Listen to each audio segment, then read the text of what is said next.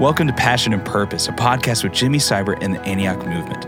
Whether this is your first time with us or you've been with us for a while now, our desire is that by the end of our time together, you can say that you've fallen more in love with Jesus and have a greater passion for Him and His purposes in the earth. Thanks so much for joining us, and we hope that you enjoyed today's episode.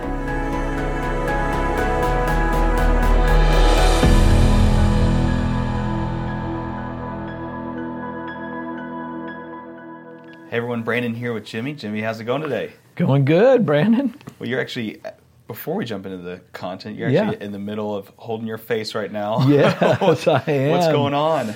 Yeah, I had this weird virus called Bell's palsy that affects the nerves in your face and causes your eye to droop, your mouth to droop, etc. I, I jokingly uh, smile at my grandkids and say, "I'm a pirate," and wink wink at them. Uh, but yeah, it's it's a it's a little bit of a physical hassle, um, and um, but I'm I'm waiting on the Lord for the resurrection of these nerve endings and of my facial muscles. But yeah. in the meantime, I can hold up my face, yeah. proclaim Jesus, keep on going. Yeah. So, hey, while we're waiting, um, I'm really uh, finding the Lord to be yeah. rich and real and close and tangible. I think I think many times in trials we take like the scripture I've been meditating on Psalm 27. Uh, I would have despaired unless I would have seen the goodness of the Lord in the land of the living. Wait for the Lord. Be strong. Let your ta- heart take courage. Yes, wait for the Lord. Mm-hmm. So in that, many times in a trial, we're thinking the goodness of the Lord is when I get through this trial well, man, if the goodness of the Lord is when I get through this trial, then I'm missing a lot of goodness because life Amen. has a lot of trials. Yeah. So rather than view the goodness of the Lord as the outcome that I'm expecting and, and believing for and, and looking forward to, um, what about the goodness of the Lord today? Amen. Today, if you hear His voice, uh, you know, respond. Today, let's seek His face. Today, um, His goodness is near. And so, yeah, I'm trying to embrace today, mm-hmm. and it's helping me live in the present a little yeah. bit more. At the same time, I've said, Lord, I really want to get good at living in the present, but I don't need this to do yeah. that. yeah. You know how we, we kind of start making bargains with God. Uh, if I get through this, if I get through this, then I'll really serve you.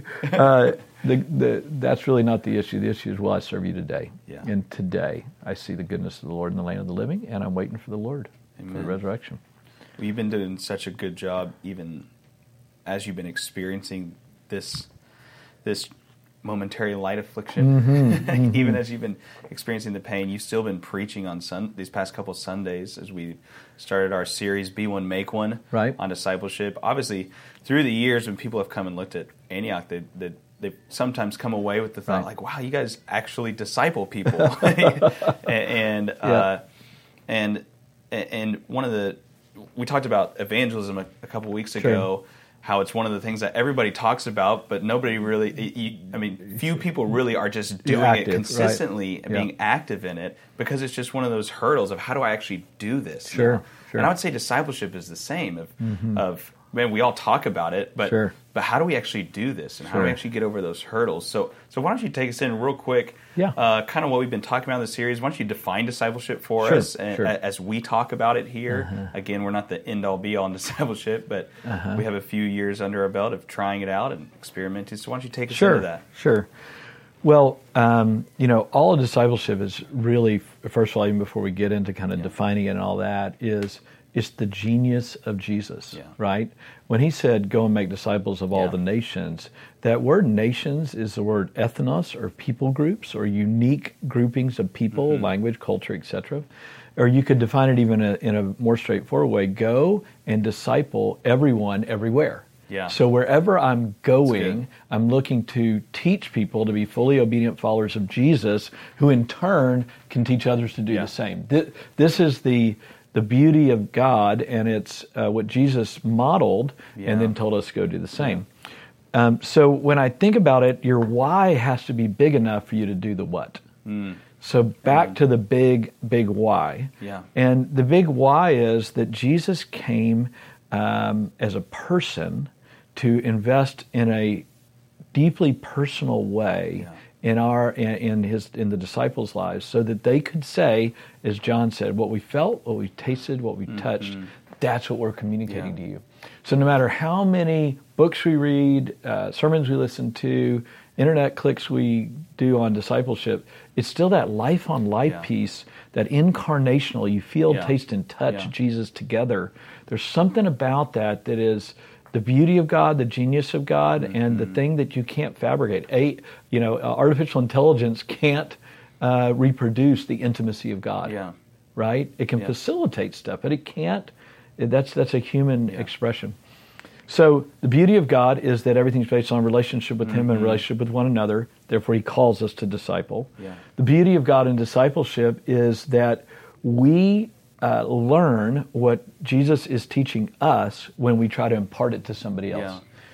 Yeah. Um, a, a, a perfect example would be if I share the gospel with someone and talk about Jesus and his shed blood and his sacrifice, it's like it starts clicking to me, wow, this message Yeah, is incredible. absolutely. And then when you see somebody in a moment respond to that message and you go, whoa, how powerful is that message? It makes you believe in the gospel more. Um, uh, if I talk uh, about uh, even discipleship, if I if I tell somebody, hey, your investment in somebody else really matters, it makes me start thinking, wow, who am I investing in? How am I doing that? What, How can I do that better? Because I see the lights turn on in them, Yeah. and when they go help somebody, I see the fruit of it. So it it's the genius of God that as we give away what He's teaching us, we learn what He's teaching us. And basically, let me let me summary statement would be this is unless you're discipling somebody else intentionally helping them be an obedient follower of Jesus and asking them to do the same unless you're doing that you're not being a disciple of Jesus right? So what everything I want from God is directly tied to me giving it away to others. Mm-hmm. It's just it's an mm-hmm. incredible It genius thing. So my walk with Jesus is dependent on me investing in others not just me being with him. Yeah. Yeah. and so that, that's a that's a genius of God thing. The other thing is, as we've already talked about, it's is deeply personal. So discipleship is unique to each person. The reason people get a little lost on what do I do in discipleship because they said, "Well, I met somebody that had an abusive past. I met somebody that grew up in church. I met somebody who." Uh, uh, was hurt by a uh, authority figure. I met somebody who's poor, somebody who's rich, Yeah. and here's the deal discipleship begins when you learn somebody's story. yeah. I got to hear their story. And there's, there's basic issues I always ask. Hey, tell me about your family background. I mean, I could be talking to a 40 year old CEO of a company, and there's so many things we could talk about, but I first ask them, hey, tell me about your, your family. Now, they'll usually start with a wife or kids or whatever, but I said, well, no, take me back. Where'd you grow up? What were your mom and dad like? Yeah. What was your, did you have a church background at all? Uh, what'd you like about school? What'd you learn? And while they're talking, I'm listening in the Holy Spirit. Yeah. Okay, what? How do they talk about their dad? Yeah. If dad was absent, then they Yeah. need some help on the Father Yeah. Heart of God. If dad was present and nurturing, then they need maybe some help on obedience and moving forward. Yeah. You know, so I'm listening through the story for what they need because discipleship begins where that person's need is, Hmm. not just the information I want them to learn Yeah. about a certain truth or precept. Yeah. Does that make sense? Yeah. So it's very personal. I, I used the illustration the other day where somebody asked me, um, "How do you help somebody who believed God for their loved one to be healed? The person died, and that Scripture has become bitter to them. Yeah. That God heals, or God sent His Word to heal, or He heals all our diseases, and they have pulled away from their relationship with God." Mm. They said, "What what scripture do I tell them, or, or you know, what what message do I preach to them, or whatever?" And I said, "Hey, time out. You pause, and when they ask the question, why did God not do this, or why is the scripture not true? Instead of do the apologetic argument, you pause and you say, "Hey, tell me a little bit about um, that person you loved. What'd you love about him? But I, I didn't get to know him. Could you could you take me in there? T- tell me about um, what your relationship with God was like before this journey, and and where do you think where did where did it hurt? And so Yeah. n- now we're now we're humanizing the journey, right? Yeah. And as we're talking to them about their hurts, their pains, their we're we're literally being Jesus to them. Right? We're weeping with those who weep. We're rejoicing with those who rejoice.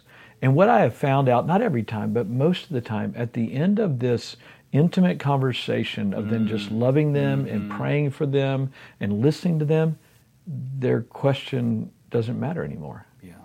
Because in the end, there is always a mystery bucket that we have to be okay with in a fallen world. Yeah. But the question is, is God with me? Yeah. Does he love me? Yeah. Is he still near? Can I still trust him? Mm. And many times in discipleship, we become Jesus to them, Yeah. right? We become that ability to trust again Yeah. by loving them instead of arguing with them. Yeah. It's a, You know? incarnational. Hey, It's I'm incarnational. here. There it is. I'm here. here I'm with with you. you. I'm with you. I'm, I'm, You- I'm embodying Jesus, Emmanuel, with you. That's right. And, and that's the beauty of God, right? Yeah. He's He houses His treasure in earthen vessels, Yeah. and that's us. Yeah. right? So so that that's huge, right? The Yeah. genius of God, the the uh, uh, personalizing um, uh, uh, of of the of the deal, and then maybe uh, maybe a third key piece is that um, the Word of God and the Spirit of God um, is gives everybody the ability to disciple anytime. Yeah. So if you say, well, golly, man, you're so intuitive and you know people and so on and so forth, what I know, you can listen to somebody's story Absolutely. and ask a question. But I also, what I often do in discipleship is, hey, why don't we go through the book of John? John was a guy that loved Jesus, and Jesus loved him, or at least he said so. and um, and he's the guy that said what we felt, tasted, and touched. So what if we do one chapter a day, Mm-hmm. and you write down what does it say about God? What does it say about me? What do I obey? What would I obey in regards to this a, a scripture here in this chapter? And then what do I share with somebody else? Yeah. So what it does is it is by putting the Word of God central, it, it lets them connect with Jesus because that's where we're mm-hmm. taking them, not to us ultimately, Yeah. but through us we connect to Jesus. It puts a level playing field, like we're all writing down what it says. Yeah. We're all reading the Bible. We're all obeying, and we're all sharing. So you get to model it for them. Mm-hmm. And then by holding them accountable to share, is that genius of God. Then they learn something, Yeah. and you're automatically putting in the DNA of this discipleship relationship the reproducibility of it, right? Instead of just counseling, or instead of just being a friend, you're now helping them be what God calls them Yeah. to be.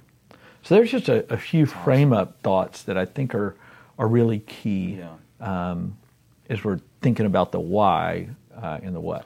Yeah, I remember after right after last week's sermon, I was doing some discipleship with some guys, a couple guys uh, that I've been leading for a little bit, and I thought, you know, I, I don't think know if they've heard each other's stories. Yep. I don't know if we've all heard each other. Why don't we Yeah. just for this time? Why don't we just Sure. just share our stories? And I remember by the end of it thinking, wow, not only do I know them better, not only do I know how to pray for them better. But I also have more compassion for them, and There I it is. and I want to be Yes. with them longer Yes. after this. Yes. So so here's the, here's the deal. All of us um, judge each other by what we know. Yeah. right? But when you know somebody's story, Yeah. even if the person's a jerk, you understand now why they're a jerk. Yeah. You oh, know, sometimes somebody that I don't I don't really enjoy, right? And I'm like, golly, you are a jerk, right?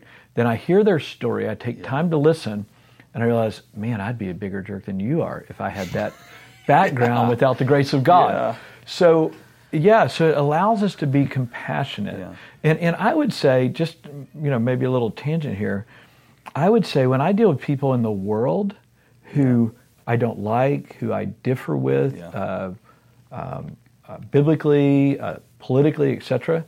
When I go for the relationship first instead of the issue, Yeah. I understand them. Mm-hmm. And once I understand them, then yeah, that doesn't mean that there isn't still things I need to pray for or evil or things I don't, you know what I'm saying? Yeah. But at least now we're at a heart level. Yeah. And man, you can work on anything when you get at a Yeah. heart level. And I think that's that's the intention of Jesus. Yeah. Even if somebody needs a strong rebuke, uh, which Jesus did that, Yeah. you do it from a heart of compassion instead of a heart of judgment. Yeah. And that's huge, Yes. huge game changer. Jesus looked on the Pharisees with compassion Yeah. uh, uh, and said, Hey, how I long to gather you, O Jerusalem, Jerusalem, how long to gather you under my arms like a mother hen gathers her chicks. He's talking to the people that he said, You're a whitewashed tomb. You guys are, Yeah. uh, you know, you are evil. Yeah. He rebuked them, but out of compassion to deliver them. Yeah. And that's, that's what we're after in our relationships. It's huge. Oh, it's huge. like I just ate a four course meal already. why don't you Why don't you just jump into real quick? Uh, how do we define discipleship here at Antioch? Yep. Uh, but why don't we just start there? How, Yep. how do we define that? Yeah, so um, I mentioned it uh, on the front end a couple of times is that we want to help people be fully obedient Yeah. followers of Jesus, and uh, uh, who in turn will help others be the same or do Yeah. the same. Yeah. So, fully obedient followers of Jesus. So, what that means is, I believe it is for in every person's best interest Yeah. for me to help them be a fully obedient follower of Jesus.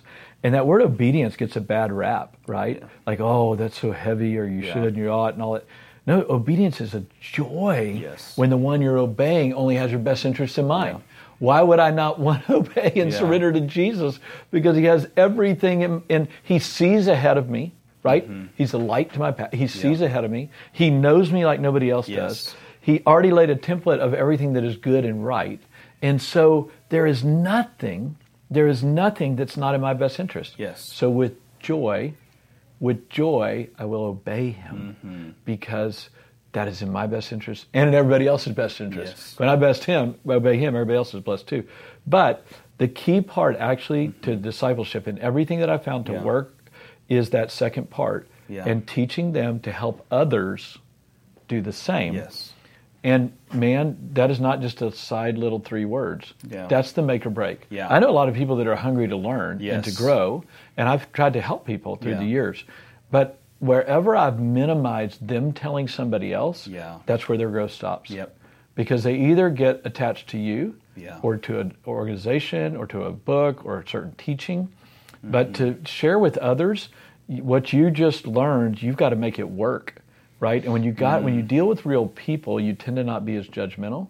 You tend to not be as uh, uh, quick to um, what's the word? Uh, quick to think you've learned it all. Yeah. Because we, we get you with people that have real time challenges, and you're going to have to now make that truth Mm-hmm. Yeah. work.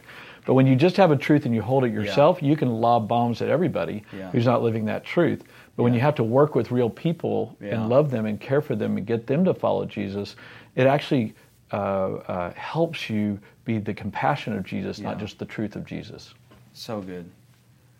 So good. Well, we're just getting our feet in the waters of Yes, discipleship, and we will actually continue this on another podcast later. Thanks so much for talking with us today. All right. Hey, love everybody out there. Let's go disciple and be a disciple of Jesus. Thanks so much for tuning into this episode of Passion and Purpose, a podcast with Jimmy Seibert and the Antioch Movement. For more information, please visit jimmyseibert.com and antioch.org. We'll see you next time.